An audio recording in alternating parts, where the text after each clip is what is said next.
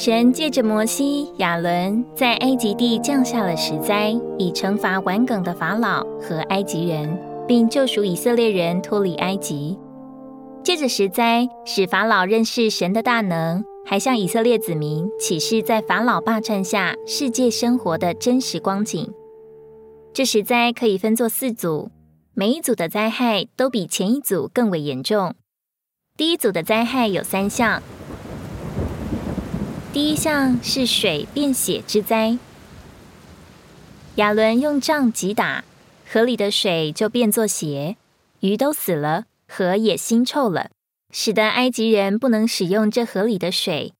埃及遍地都有了血。水是为着供应和享受，表征属世的享乐；血却表征死亡。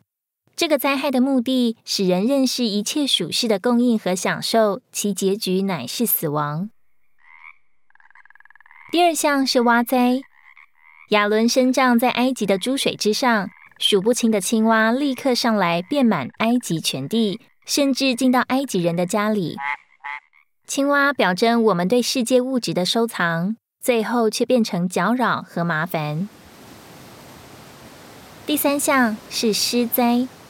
亚伦又伸杖击打地上的尘土，这些尘土立刻在埃及遍地变作狮子，落在人和牲畜的身上。尘土原本是出产谷类和蔬菜以做食物的，最后却变作狮子，在人身上造成困扰与疾病。当你看见水变成血，收藏变成青蛙，尘土变成狮子，一切供应的源头都失去了。反而成为困扰的原因，你就不会迷恋这世界和其中所有的出产，更不会花劳力去收藏那些不必要的事物，成为日后无穷麻烦的原因。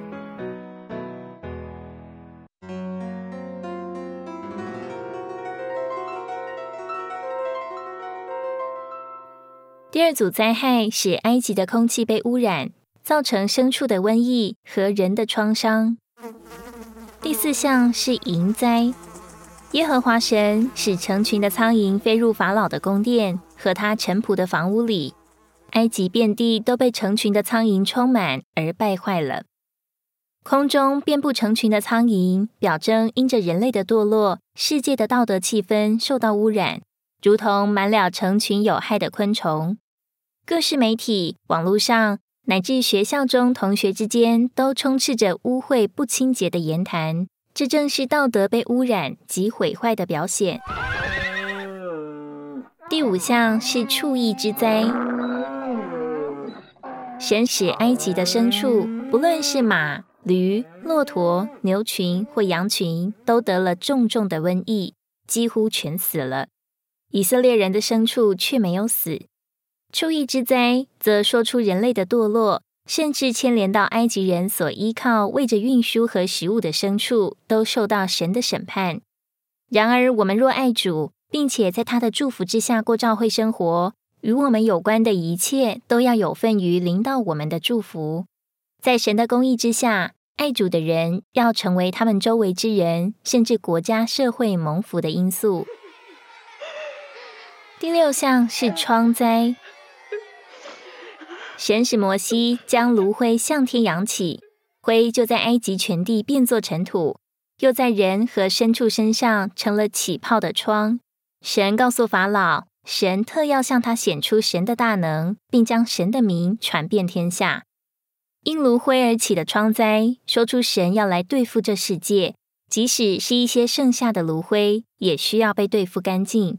世界在我们里面，不应该有一点残留。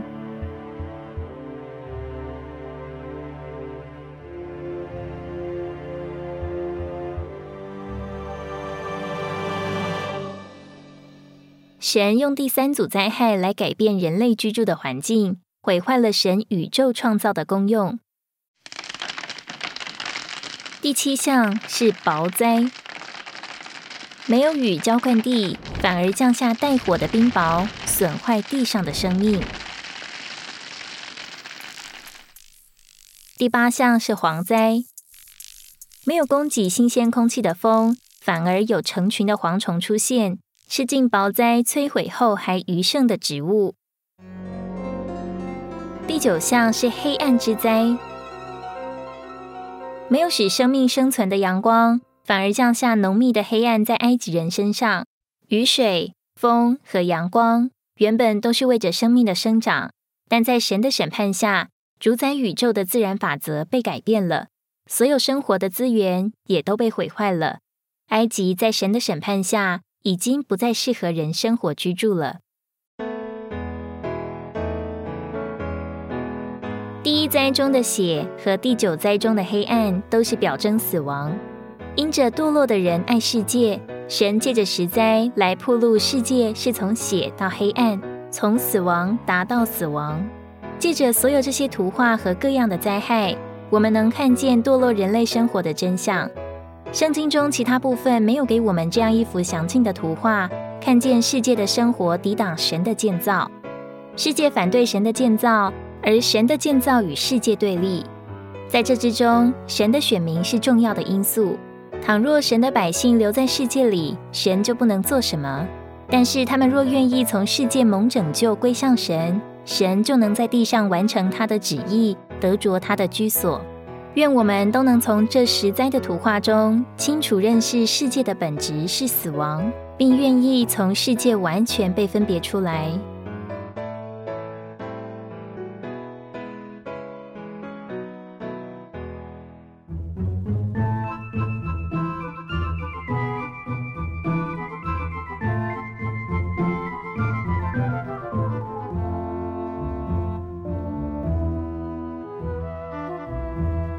神连续降下了九灾，但法老的心仍旧刚硬，抗拒神。为此，神必须降下第十灾，就是击杀长子之灾。这是最后一项，也是最重的一项灾害。这次击杀发生在半夜，当埃及人正在熟睡当中，天使来击杀埃及各家中的长子，从做宝座的法老，直到被掳囚在监里之人的长子及一切投生的牲畜，尽都杀了。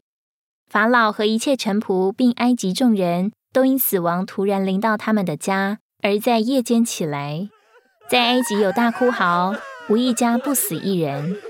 法老的心再刚硬，也无法抵挡这次灾害，终于让以色列人带着他们的羊群、牛群离开埃及。第一灾到第十灾都本于死亡，以至于死亡。世界的生活完全是一件死亡的事，其间有各样的灾害。我们若爱世界，在我们宇宙中的每项功能都要改变，所有生活的资源都要被毁坏。加拉太书告诉我们，基督为我们的罪舍己，不仅使我们从罪恶和神的审判里蒙拯救，更要救我们脱离这邪恶的时代。神的心意是要我们成为他的居所。但唯有我们从世界里蒙拯救，才能实现这个愿望。倘若我们要成为神在地上的居所，我们就必须透彻的认识世界，并且世界的成分必须从我们里面清除。圣经告诉我们，凡与世界为友的，乃是与神为敌。我们若能认清世界的本质，乃是要霸占人，并将人从神的心意中夺去，叫人与神为敌，我们就会谨慎自己。不磨成这世代的样子，依靠主生命的供应，做我们的救恩，与世界有所分别。